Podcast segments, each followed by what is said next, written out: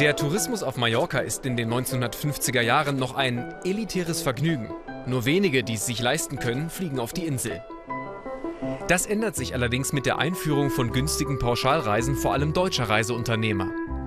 Flug, Hotel und Verpflegung, alles inklusive. Für wenig Geld. Das können sich dann schon mehr leisten. In den 1960er Jahren kommen jährlich mehr als eine Million Touristen. Von geringen Schwankungen mal abgesehen, wächst diese Zahl von Jahr zu Jahr. Ende der 1990er Jahre gilt Mallorca mit mehr als 6 Millionen Gästen im Jahr als Europas Ferienziel Nummer 1. Dabei zeigt der Massentourismus immer mehr auch sein hässliches Gesicht. Saufende und gröhlende Gruppen zum Beispiel an den bei Touristen aus Deutschland beliebten Stränden rund um El Arenal.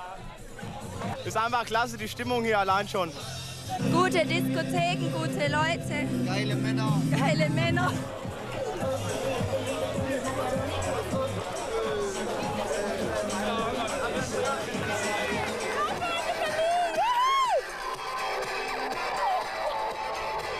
Die Partytouristen am Ballermann bestimmen mehr und mehr das Image von Mallorca. Die Rufe nach Beschränkungen der Massen werden lauter. Doch die Versuche, diese Auswüchse zu regulieren, haben nicht den erhofften Erfolg.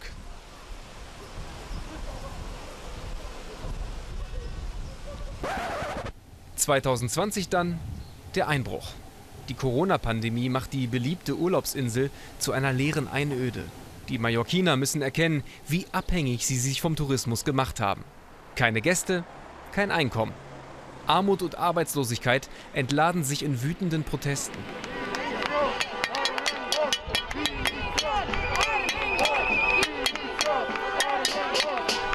Anfang 2021 gehen Tausende, deren Existenz an Urlaubern hängt, auf die Straße. Fast ein Drittel der 1,1 Millionen Einwohner seien von Armut bedroht, sagt eine Studie der Universität der Balearen.